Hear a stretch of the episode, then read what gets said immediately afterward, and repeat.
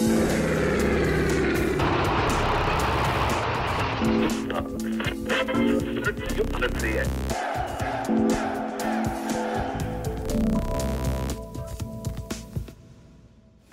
písemnosti, které se u nás v archivu České národní banky uh, nacházejí a které dokládají osobnost a působení Karla Englishe, eh, jsou již z roku 1918, respektive přelomu let 1918 a 1919.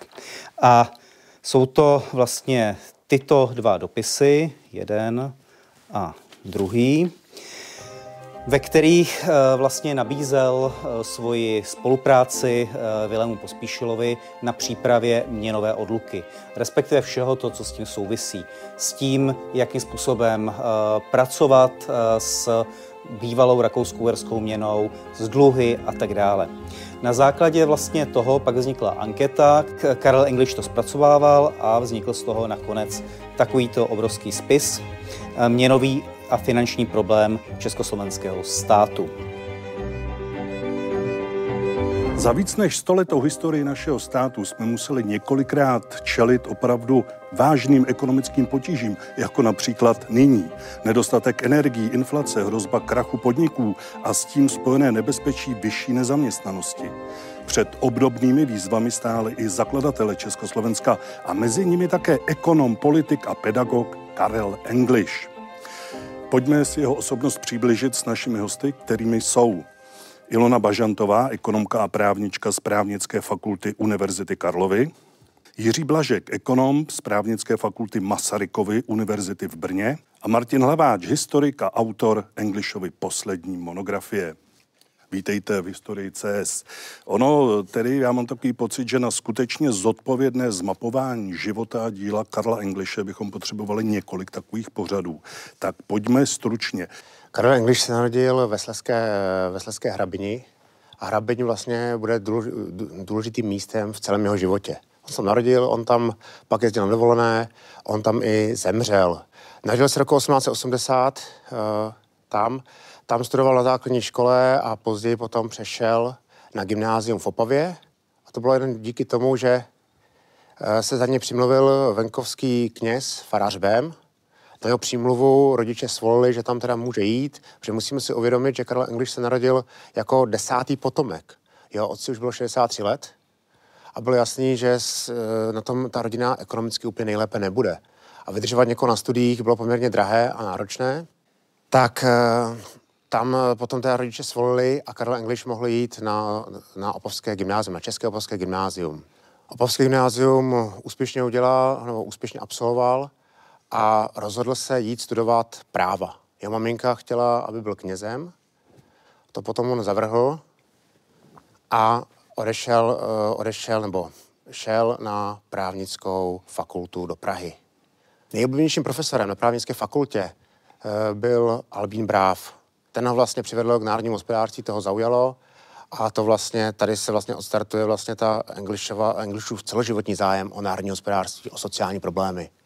Když to trošku střihneme a podíváme se na ten jeho vstup do profesionálního života, tak on začíná v Zemském statistickém úřadě v roce 1904. Eh, na mě to dělá takový dojem, jako že práce statistika vzhledem k té jeho další kariéře nic moc, ale English o tom sám píše, to rozhodlo o celém mém dalším životě a o celé další vědecké práci. Proč právě zaměstnání toho statistika přikládal takový význam? Tak jednak eh, on se do tohohle zaměstnání dostal na příplnu bráfa, svého milovaného a oblíbeného učitele, to za prvé. A za druhý, jako nározpráv si uvědomoval, že bez eh, statistických dat, bez eh, nějaké hm, faktografi, faktografických údajů a tak dále, těžko může být dobrým národohospodářem. A myslím si, že to bylo, to bylo hlavní. Také potom jeho články, jeho vystoupení, jeho argumentace ve vládě a tak dále byla především podložena fakty, především podložena čísly. Vy jste použil tady to slovo národohospodář, které je dneska celkem běžné. Vždycky díváme se do vlády, jestli tam sedí nebo nesedí národohospodář, často ne. ale tehdy to tak úplně běžné nebylo. Eh, jak on k tomu došel vlastně? Té praktické politice nikoli, ale právě na právnické fakultě Karlo Ferdinandovy univerzity, tam se vyučovalo právě národní hospodářství a každý vyšší státní úředník, pokud chtěl teda být v té vyšší platové třídě, tak musel eh, udělat státní zkoušku, státnice. Takže ten Nestor, který tady byl zmiňován, Albín Bráv, tak vlastně měl kolem sebe celou skupinu žáků, několik generací a eh, díky tomu vlastně tady za první republiky skoro všichni jeho žáci stojí v čele, nejenom v čele katedry národního hospodářství, ale i v čele různých stran a v čele vlastně vlád. Po případě uh, jsou ministry financí, všichni ti jeho žáci v čele s Englishem, ale bylo jich tam celá řada, například i uh, Rašín a, a další, které bychom tady mohli zmiňovat. Price, ještě, ještě si Josef myslím. Macek možná. Určitě, taky, taky. Byla vydaná v loni ta bankovka, památní, to byla Česká národní banka, vydala památní bankovku eh, s Englishem a jako motiv na té bankovce je sles, Sleská černá orlice. Jako, jako, že to je politik tam toho kraje. Taky v Opavě, když přijdete do Opavy, tak vyjede trolejbus a má nám starý Englishova. Čili tam je Englishova ulice a takže tím chci říct, že tam lidi vědějí, kdo je English. To samé v Brně, které se k němu hrdě hlásí, ale v Čechách prostě o Englishovi se moc neví. Máme tady tedy Engliše jako statistika, potom pracoval na ministerstvu obchodu ve Vídni, nicméně potom se právě věnujete pedagogické dráze, která v podstatě prolíná celým jeho dalším životem. Proč, proč vlastně šel do politiky? No, t- tam eh, v tom roce e, ještě za Rakouskou uherská tam hlavním motivem bylo to, že t- oni dělali taky osvětovou činnost, on chtěl pozvednout e, život obyvatelstva v té dané oblasti a proto, proto, proto on vstoupil do politiky. Jinak on celý život byl jakoby, co se týče nějak, že by zastával mm, striktně program jedné strany, to se mu příčilo, on sám to i mnohokrát vysvětloval, byl to i jeho sport s Albínem Bráfem, když Albín Bráv třeba podpořil na, na tu univerzitu nějakého jiného žáka než Englishe, protože ten English nebyl úplně zcela vyhraněný. A později za té první republiky on potom bude e, ve straně u, u národních demokratů, bude mít blízko, blízko hradu, což se tam jako bude potom trochu příčit. A potom, když z té strany vystoupí, tak do dalších stran a on to odmítá říká, hejte, já nemůžu zastávat věci, které jako nemůžu, se kterými nesouhlasím, já to nejsem schopen hájit. Takže on potom už vystupuje vlastně za svou osobu jako odborník, má na standardní vztahy třeba s některými politiky na, napříč různými stranami, ale už do té politi- už vlastně do žádné strany e, za první republiky nestoupí. On pak na chvilku vstoupí po druhé válce do národní, k národním socialistům, ale velice rychle zase odejde ten vstup do politiky někteří autoři vysvětlují jako přirozené vyústění jeho ambicí a tak dále. On sám to popírá a říkal, tak jak to říkal tady kolega, že e, dělal takovou tu světovou činnost, zejména pro živnostníky, vysvětloval jim ty principy a ty zákonitosti národního hospodářství, měl přednášky tady na Severní Moravě, v Kroměříži a tak dále. A pak jako vyústění toho mu sami ty živnostenské odbory nabídly, nabídly vstup do politiky, aby kandidoval za Moravskou národní stranu. Jako, takže um, do Moravského, pardon, do Moravského směnu. Takže tak to byly ty jeho úplně první počátky. Pokud je o e, to jeho působení, pak samozřejmě, kdy naskočil, e, abych tak řekl, do toho rozjetého vlaku vysoké vládní politiky, bylo tím, že byl právě za tu Moravskou čas za toho zemského sněmu delegován po vzniku republiky, po tom 28. říjnu do tehdejší vznik, tehdy vzniklého národního schromáždění. A tak se dostal vlastně do té vysoké politiky a samozřejmě tím, že vstoupil do té strany, která tady byla zmiňovaná, tak to byla, řekl bych, v té době taková exkluzivní strana, protože tam prakticky byly ty, eh, ty republikové špičky. Jak politický, tak ale i kulturní. Byli tam lékaři, byli tam spisovatele, Machar, Jirásek a tak dále. Byli členy této, této strany, takže se dostal do té absolutní špičky politické. Já bych tohle ještě doplnila. V roce 1918 se vlastně najednou ocitl v národní demokracii a ocitl se po boku Rašína, po boku Kramárte a dalších velkých pražských šíbrů, když to mohu takto, takto v tý... Hráč. a hráčů, ano, velkých hráčů. A koukali na něj trochu skrz prsty, protože on byl z té Moravy, pořád eh, měl takový ten moravský silný, těžký přízvuk. A eh, ty věci některé říkal velmi rovně, přímo a ostře. Ostatně celý život. Ostatně celý život. A teďka stojí po boku e, toho hlavního, což je Karel Kramář, ale tu stranu národní demokracii řídil Rašín. To byl ten duch. A tady nastává problém. V jedné straně jsou dvě měnové koncepce. Tak a k tomu se teď právě dostaneme, protože English eh, na sebe výrazně upozornil poprvé návrhem zákona o obchodních platidlech, protože byla malá hotovost, peníze neubíhaly. A tady přichází ten první rozpor s Rašinem, který jste tady avizovali. On s tím zákonem vlastně souhlasí, zákon je schválen, ale není uveden do života, nepostupuje se podle něj. Eh, Peroutka píše, že Rašin byl tímto návrhem, návrhem zděšen, protože v něm postrádal jakýkoliv náznak krytí měny. Ten zásadní e, e, spor byl v naprosto odlišném přístupu k měnové politice.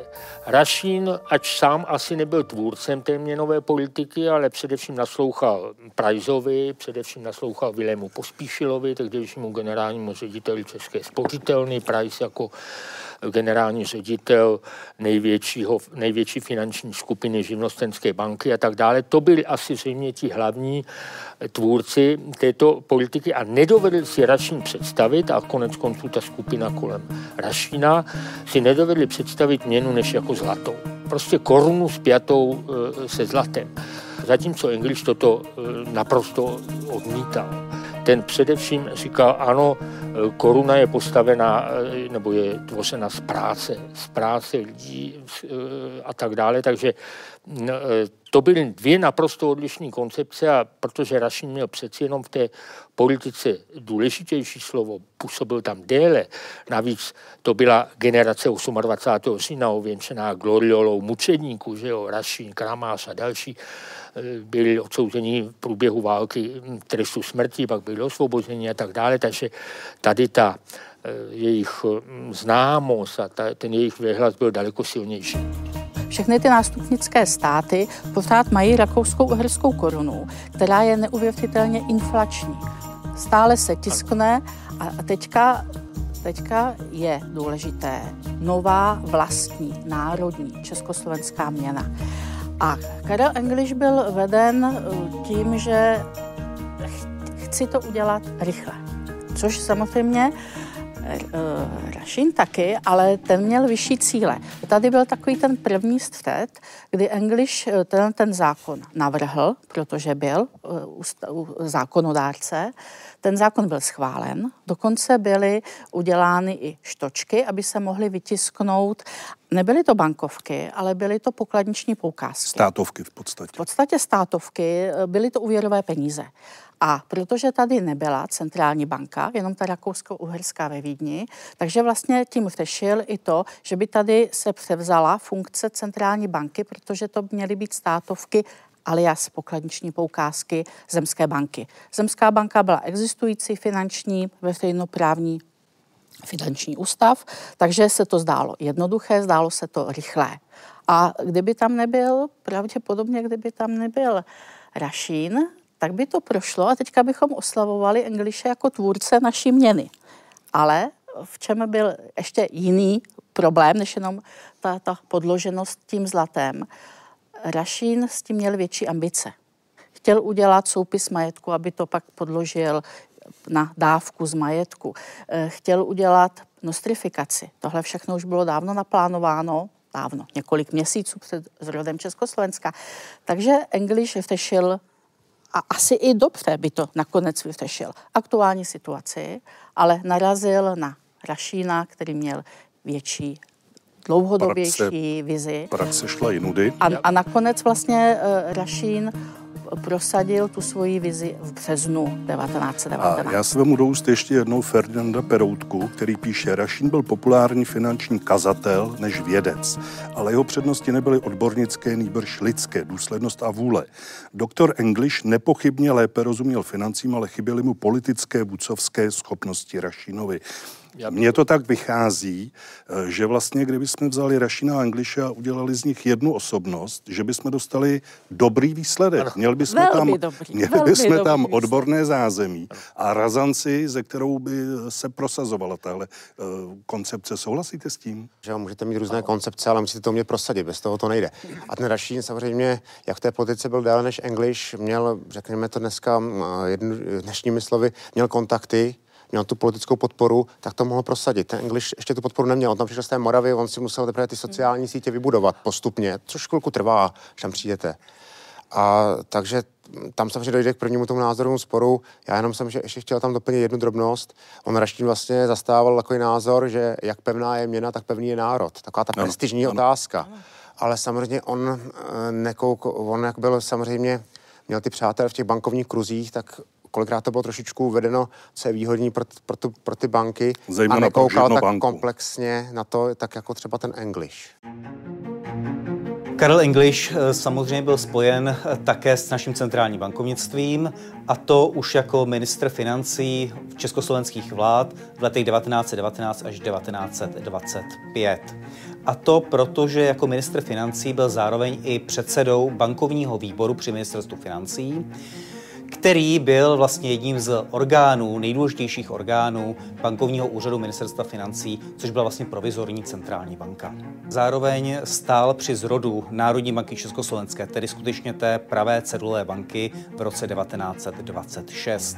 A byl to právě on, kdo v roce 1926, 21. března, na jednání ustavující valné hromady v podstatě předal tu československou korunu, kterou předtím vybudoval Alois Rašín, nebo která vznikla díky Aloisi Rašínovi a on ji pomáhal spoluvytvářet a stabilizovat, taky předával Vilému Pospíšilovi.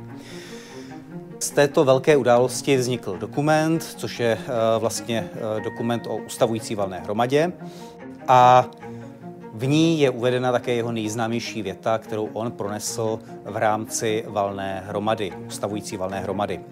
Odevzdávám do vašich rukou nejcennější klenot národní, naši korunu československou, klenot, který není ani ze zlata, ani ze stříbra, nýbrž z práce. Je to jedna vlastně z těch zásadních jeho věd, protože skutečně oni ukazují na jeho myšlení, na jeho národospodářské myšlení, že vlastně, kterým předcházel v podstatě i tu svoji dobu. To znamená, že skutečně ta měna není otázka pouze toho jejího krytí, ale je to skutečně otázka té národospodářské práce, je to vlastně práce každého z nás. V salonku jídelny České národní banky dodnes visí portréty ekonomů, samozřejmě Rašína a Engliše a traduje se, že různé eh, bankovní rady, jak tam chodili na oběd, tak eh, ně, někteří byli Rašinovci, někteří stáli za Englišem a oni seděli tak, aby třeba těm příznivcům Engliše Rašíne koukal do talíře, tak seděli zády k němu a podobně. Já tím musí říct to, že vlastně tenhle ten spor, o kterém my tady hovoříme, svým způsobem trvá dodnes. A položím otázku, která si není úplně relevantní. Eh, na čí straně byla spíše pravda? Na Rašinově nebo Englishově? Ono záleží na době. Hmm. Je skvělé, že tam jsou oba dva portréty. Tak to, to pochvala, ale závisí, v jaké době jsme, protože Rašín neváhal uh, s tou měnou přímo dokonce i experimentovat, protože jeho politika záměrné deflace, byť nakonec pak měla i neblahé sociální a jiné důsledky, ale pokoušel se o něco. Pokoušel, aby ta měna byla pevná, silná. E, na rozdíl právě od Englishe, který měl ten pohled stabilizační ten jeho kon, eh, koncept je o tom, že se nemůže jenom dát stranou měna a říkat, je inflace, je deflace. Protože on se na to koukal v rámci těch svých takzvaných hospodářských soustav tak, že tady všechny ty hospodářské děje, on tu terminologii měl takovou hodně těžkou, jo, takže on mluví o hospodářských číslech. Ale vlastně všechny ty hospodářské děje, které tady jsou, jsou přes čtyři základní trhy. Trh zboží, trh služeb, eh, to byl jeden ten trh, pak trh práce, to byla ta zaměstnanost, trh peněz, to byl vnitřní trh a trh devis. A nemůžeme jako dát stranou ty peníze a tvářit se, že na ostatní trhy to nemá žádný vliv. Takže ta koncepce Englishova, kdybych ji měla ve stručnosti nazvat, byla dlouhodobě stabilní, aby nějakým razantním zásahem nedošlo právě k vychýlení všech těch trhů, které tady máme. Ty rozdílné vlastnosti mezi Englishem a Rašinem se projevily v té neobyčejné razanci e, a přístupu k měnové reformě. Rašin ten zákon o měnové reformě napsal v noci z 25. na 26. února v roce 19 a tu noc to taky prosadil v tom parlamentě. A i ty, jak si příznívci Englishovi, připouštějí, že tenhle přístup, ten razantní, ten, ten uh, takový mohutný přístup k té reformě, že byl prostě nutný. Jo, že nespochybňují to, že v tom daném okamžiku, kdy bylo potřeba tu českou měnu nebo československou měnu odtrhnout od uh, té rakouské, jak tady říkala kolegyně, té inflační, hyperinflační měny, že to byl velmi, velmi správný přístup. Ale pak v té druhé polovině 20. Eh, let už pak spíš vyhovoval ten přístup v Angličtině. Ten stabilizační, pozvolný, ano, žádné ano. velké zásahy. A tlak na tu stabilizaci. On se stává ministrem financí. Krátce vlastně, už v první polovině 20. let. On se stává krátce, ale má poměrně svázané ruce, nemá ještě takovou podporu což se potom, když se stane v tom roce 25... Navíc už nemá politické krytí. Nemá politické krytí, to je další problém, že ta, on je sice ve straně, ale ta strana ho úplně nepodporuje. Masaryk musí dojít za Karlem Kramářem, že Masaryk ho tam chce, byl ministrem financí. A Kramář to pak s tím souhlasí, ale problém je pak s Rešínem, takže tam dochází k různým sporům a vlastně to se pak změní až v roce 25, kdy si ho potom švehla, že ho chce do, vlá, že ho chce do vlády. A uh, Švehla mu říká, tak jaké máte požadavky? A Angliš mu říká, než bych vám to, pane ministře, vysvětlil, tak by, vám, tak by nám to trvalo čtyři hodiny. Než vy to vysvětlíte těm stranám, tak to bude se trvat týdny a vy máte jenom dvě hodiny na to, abyste postavil koalici. Mám jenom jednu jedinou podmínku. Moje demise je vaše demise. Šveh řekl, souhlasím, podal mu ruku a Engliše vlastně v té vládě nikdy nenechala přehlasovat. Vždycky se dohodli. Myslím, že skutečně Karel English byl naprosto klíčovou osobností, která se zasloužila o vznik a prosperitu Československé republiky v předválečném období. Eh, bohužel je osobností poněkud zapomenuto, ale když si uvědomíme, že byl pětkrát, eh, myslím nejméně ministrem financí v různých vládách, pak byl většinu 30. let vlastně až do eh, protektorátu guvernérem centrální banky. Eh, byl to člověk, který se zasloužil o vůbec vlastně sepsání řady těch klíčových ekonomických zákonů. Z dnešního pohledu bychom řekli zákon o měnové politice, o rozpočtové politice, o daňové soustavě a přitom všem stihnul prostě být eh, také rektorem Masarykovy univerzity, jedním ze zakladatelů, eh, publikovat tisíce v podstatě textů, článků. Eh, je to opravdu mimořádná osobnost, která si zaslouží tu, tu úctu a ocenění. Oni měli dobrý vztah eh, s premiérem Švehlou, stejně tak dobrý vztah se dá říct měli s Tomášem Garekem Masarykem, eh, který v podstatě rozmlouval Englishovi jeho, jeho relativně časté demise. Eh, jak, jak ten vztah vypadal, jak fungoval? Myslím si, že to byl mimořádně nadstandardní přátelský vztah.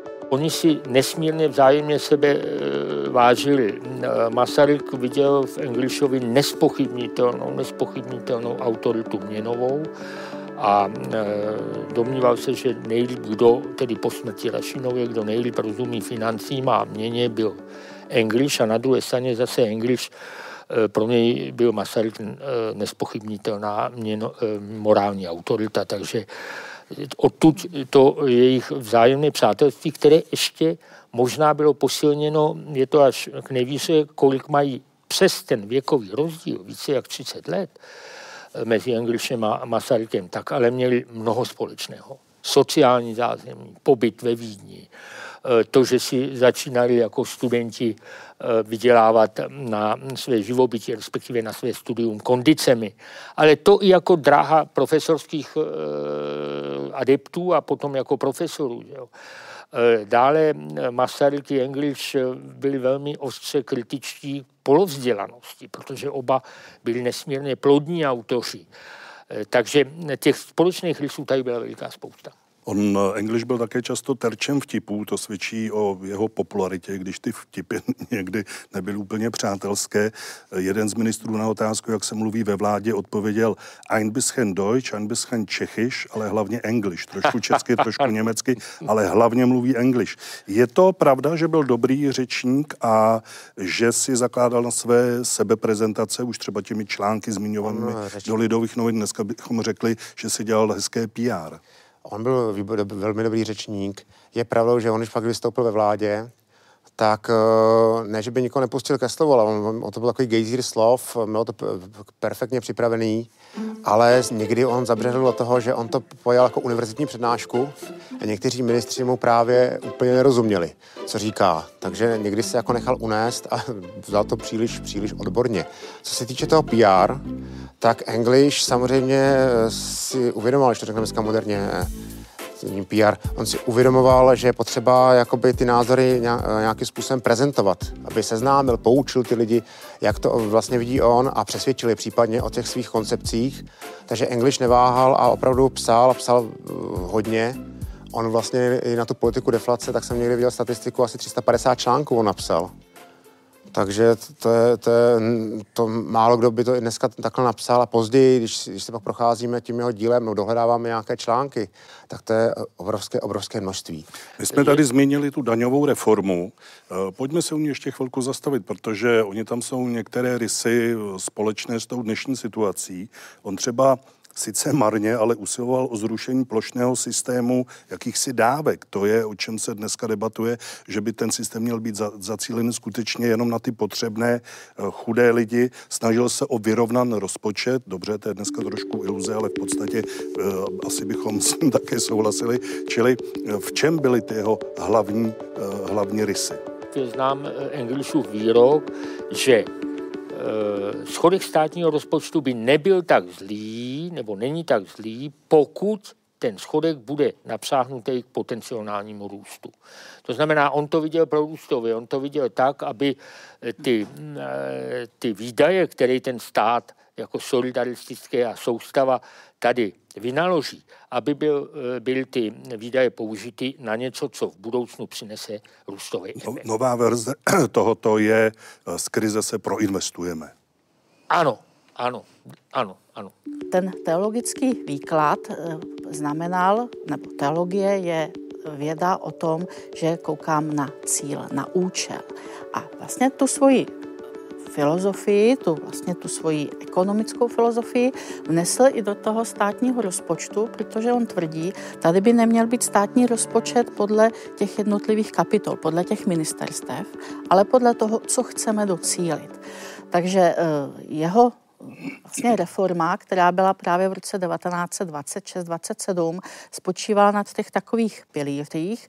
Jednak zjednodušení státní zprávy, tam nebyl jenom on, ale i ostatní a asi je to evergreen, takže to se moc nepovedlo.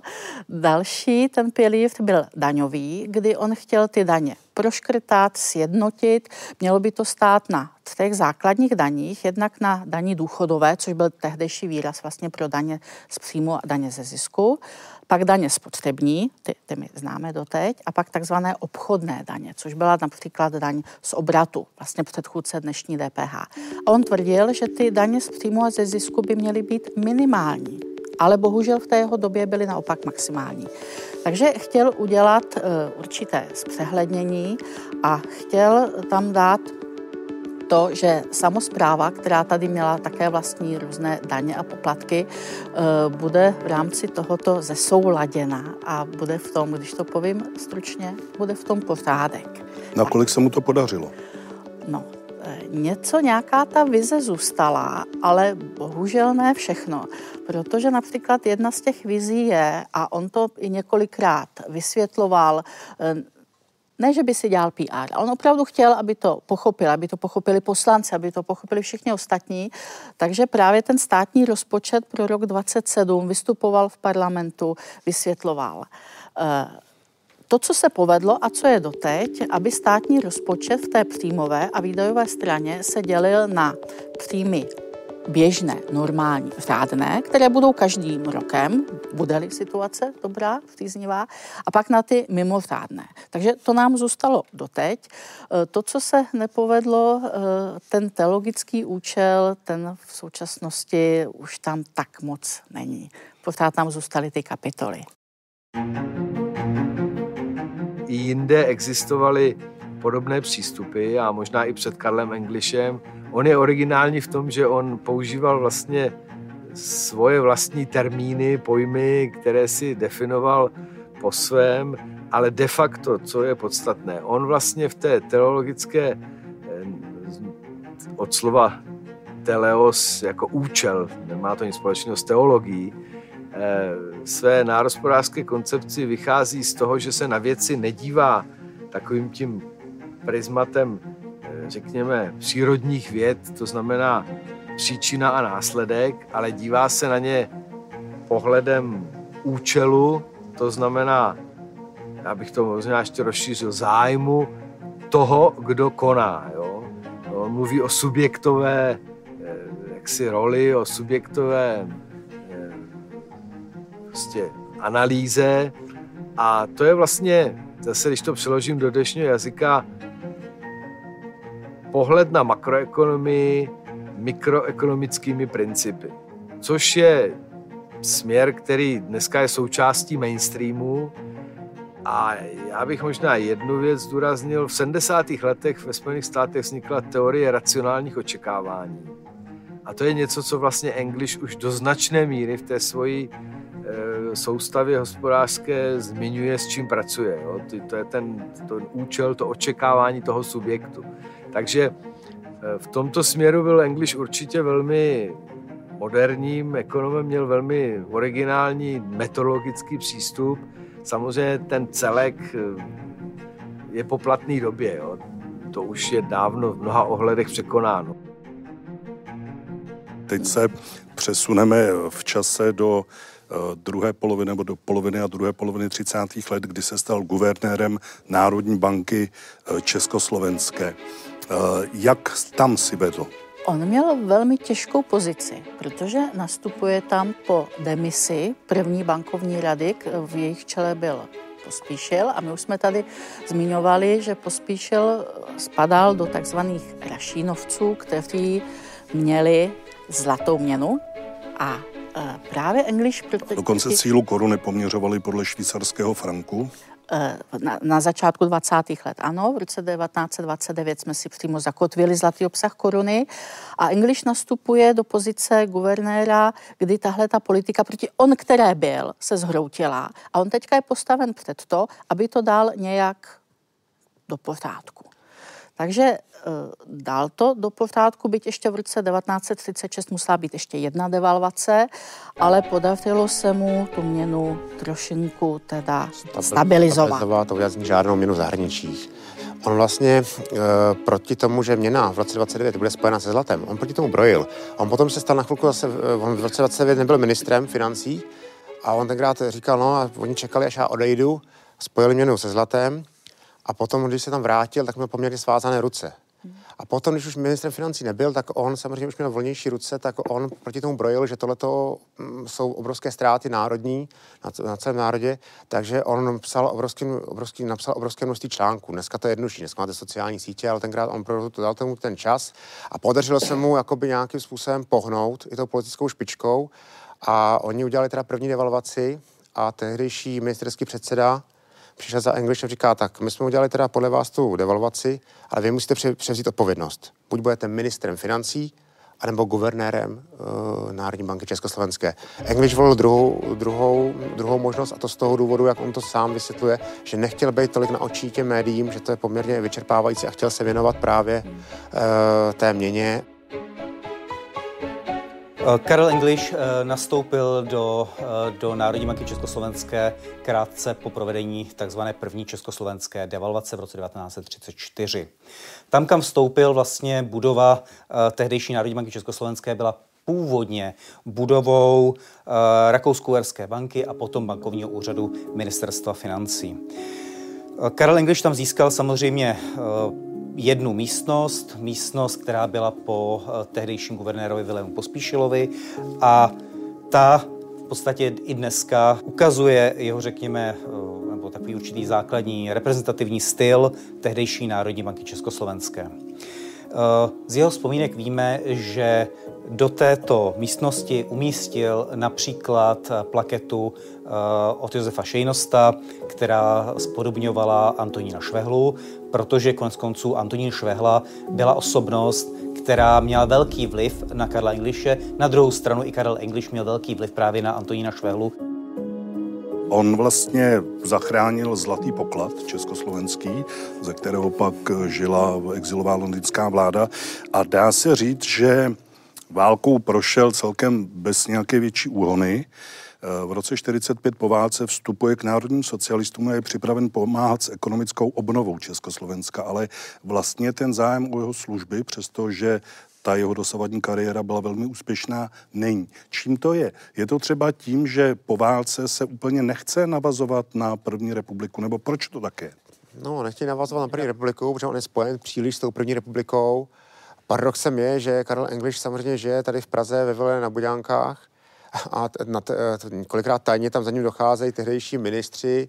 Eh, v, rodině, v rodině se traduje, že dokonce za ním byl i Klement Gottwald a ptal se na některé věci a tak s ním diskutoval. Ale jakoby oni ho už ke kormidlu nechtějí pustit, tak si ta mladší generace chce být ona u kormidla, což je logický. On je teda spojen s první republikou a Englishova vlastně poslední ta veřejná funkce potom je, když on, se, eh, on může učit na Karlově univerzitě a stává se vlastně rektorem Karlovy univerzity. To je ovšem velmi krátká epizoda, ta se pojí také s tím, že on vlastně neuznal Zdeňka Nejedlého jako děkana pedagogické fakulty, protože procesně to nebylo v pořádku, tím si také moc nepomohl v té době. Stojí to za zmínku, to jeho rektorské období? Stojí. Já myslím, že stojí určitě. Poslední demokraticky zvolený rektor. Ano. Tady je zajímavé to datum, kdy on rezignuje na funkci rektora Univerzity Karlovy, je to tuším 26 února 1948, čili okamžitá bezprostřední reakce. Co je důležité tady ještě připomenout na eh, tu poznámku, proč jakoby do toho vlaku Eh, politiky po druhé světové válce nenaskočil. Eh, podle mého soudu to je především způsobeno tím, že už tady byly přeci jenom založeny jiné politické poměry a zejména to, o čem on píše v těch hospodářských soustavách, solidaristická, individualistická soustava, že tady byl velký akcent na znárodnění. Eh, rozsáhlý průmysl, těžký průmysl, klíčový průmysl a tak dále.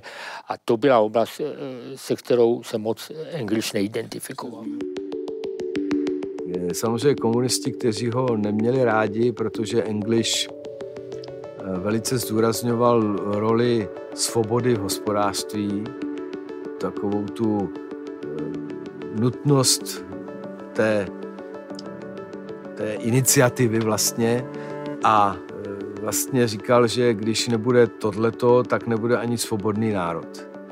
Jo, a za toho neměli rádi, on to řekl v roce 47 ve svém e, projevu, když přijímal čestný doktorát Masarykovy univerzity.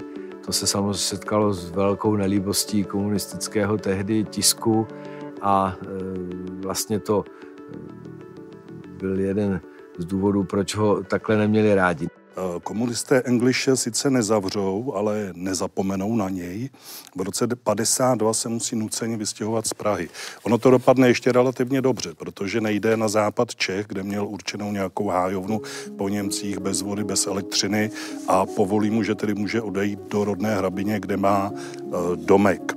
Když byl násilně vystěhován z Prahy, na dekretu bylo napsáno, že, že se má eh, nastěhovat do nějaké obce Dolina u Vejprt, kde prostě od převratu, od eh, revoluce nikdo nebyl.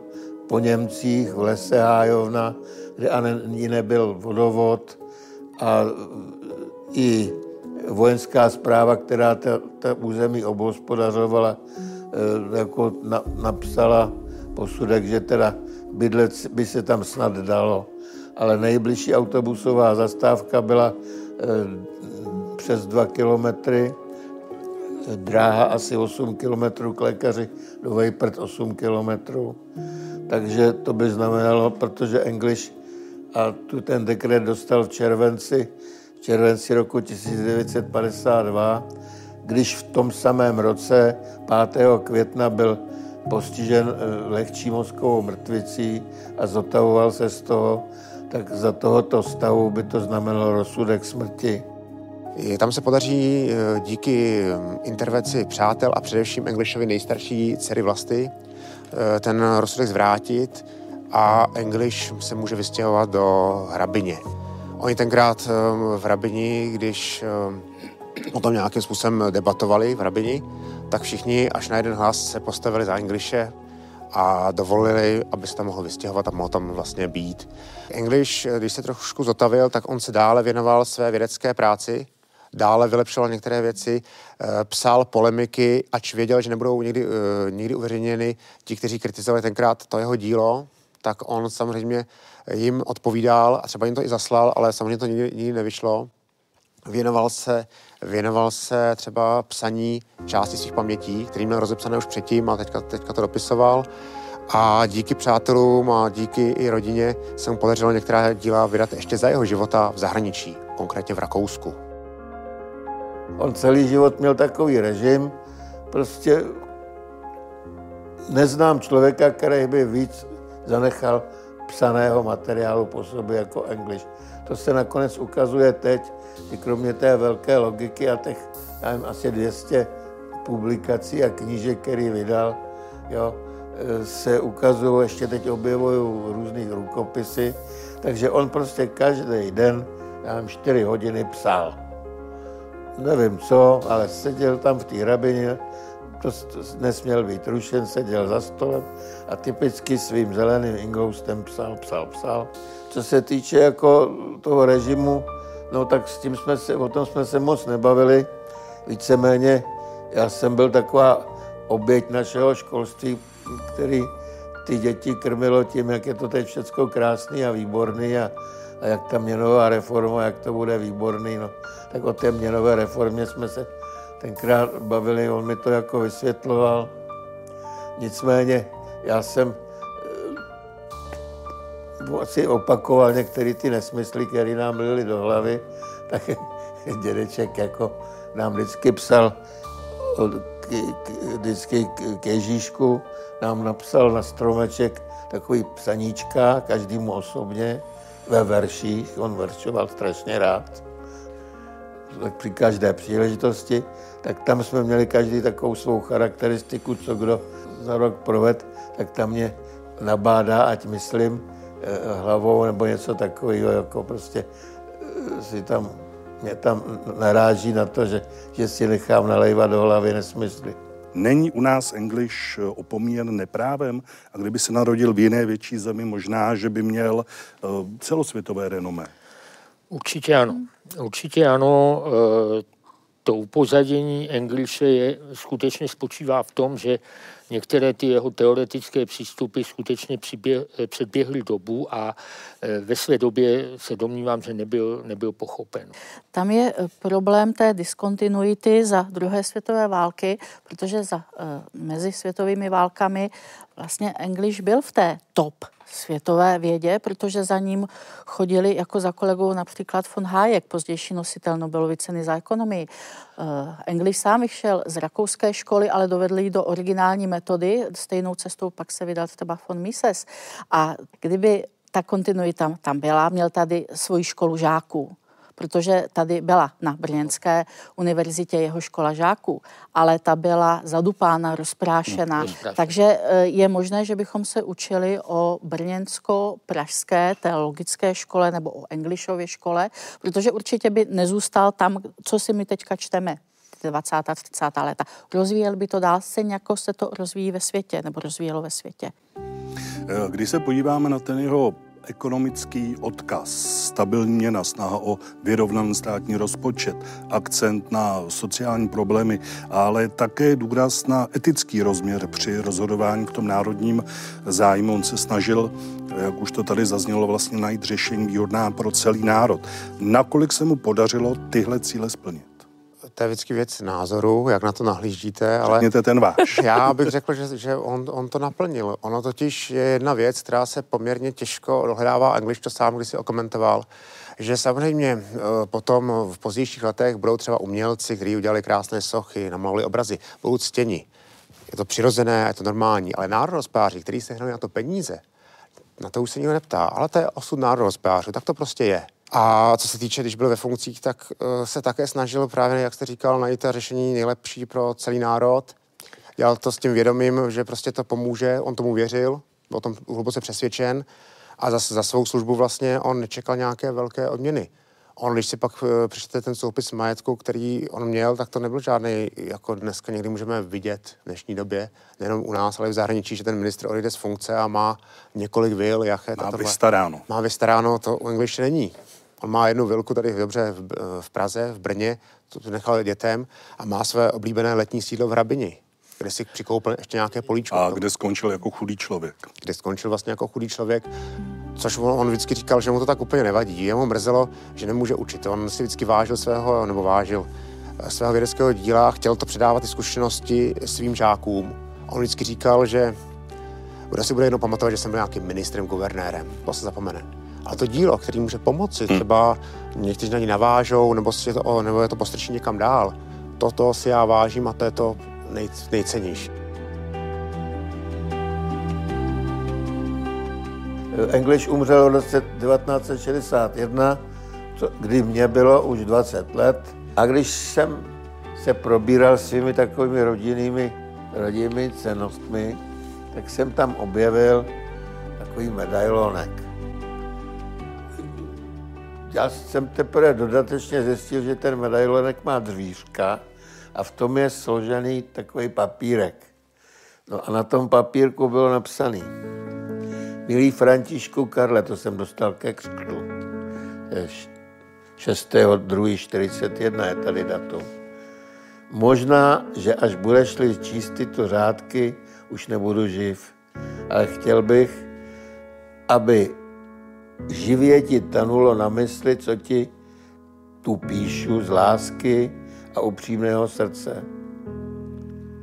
Mluv vždy pravdu, buď poctivý, miluj práci a jdi za velkými cíly. Mnoho může dosáhnout muž vlastním přičiněním. To ostatní, aby ti dal Bůh, zejména dobré zdraví a jiskru v hlavě, ti z plného srdce přeje tvůj staříček a kmotr. English. Vy jste tady hovořil o té morální stránce jeho osobnosti. To je poměrně málo známá historka, kterou English uvádí ve svých vzpomínkách. Masaryk ho vzal eh, na eh, oslavy Hejdukových básníka Hejduka do Písku na Hejdukovy osmdesátiny a když pak jeli zpátky, tak pozval Engliše do auta, aby k němu přisedl, že pojedou spolu do Prahy. A cestou mu nabídl, říkal, eh, poslyšte, milí příteli, já vím, že to vysokoškolské povolání není moc dobře placený, eh, přimějte ode mě 200 tisíc korun. To byly tehdy veliký peníze. A English to odmítl, takže ho Masaryk ještě jednou vyzval a on říká, pane prezidente, už mě to nenabízíte, já bych se vám nemohl, kdybych to přijal, tak bych se vám nemohl podívat do očí ten jeho odkaz já vidím, eh, a moc jsem o tom přemýšlel, já vidím několika směrech. Za prvé vnesl do rozhodování politiky, vnesl eh, odbornost. A znova opakuju, odbornost a zase odbornost. Což ani dnes není obvyklé. Dneska převažují často i ideové, ideologické e, přístupy a on z tohohle důvodu, a v tom byl i e, zajedno s Masarykem, odmítali to řekl bych, přeexponované stranictví. To byl taky ten důvod, proč on vystoupil z té strany a už nikdy v životě eh, v té první republice se do strany, do žádné strany nevrátil a vystupoval jako nezávislý odborník. Tady několikrát zazněla taková ta paralela mezi dnešní složitou ekonomickou situací a tehdejší také nelehkou ekonomickou situací. Když se podíváme na ty problémy, které řeší naše politici a ekonomové dnes, eh, stálo by za to ještě sahnout po některých Englishových myšlenkách? Englishové myšlenky ohledně inflace, byť se nečtou moc jako snadně, tak určitě. Právě ta provázanost s těmi všemi trhy, eh, to, že to není jenom, že se zvedne cena něčeho, ale eh, ten kontext a jak se zahraničím, se zahraničním obchodem. Myslím si, že jako ti, kteří chtějí chápat, tak by měli, měli sáhnout po Karlu Englishovi. On i ten jeho odkaz je i celkem dost eh, v současnosti zásadní, protože Karla Englishe zakazovali, nebo jeho knihy zakazovali komunisté i proto, že v těch svých soustavách, což je teoretický koncept, krásně popsal, že jestliže budeme mít solidaristickou soustavu, která se nám přetočí do toho absurdna, nebude trh, nebude peněz, nebude ekonomika a celé se to zhroutí. Takže on jasnozřivě už ve 30. letech předpověděl, že kdybychom měli centrálně plánovaný systém, tak nebude fungovat. A takovýchto poznámek jasnozřivých tam najdeme celou řadu i právě o té inflaci. On často také citoval svoji maminku, která říkala, a tě hromádka peněz sebevětší, tak když z ní budeme jenom brát, tak jednou dojde. Ano, ano. Tolik tedy pohled na národohospodáře, politika, ekonoma a pedagoga Karla Engliše. Eh, děkuji našim hostům za jejich názory, vám děkuji za to, že jste se dívali opět na shledanou u pořadu Historie CS. thank you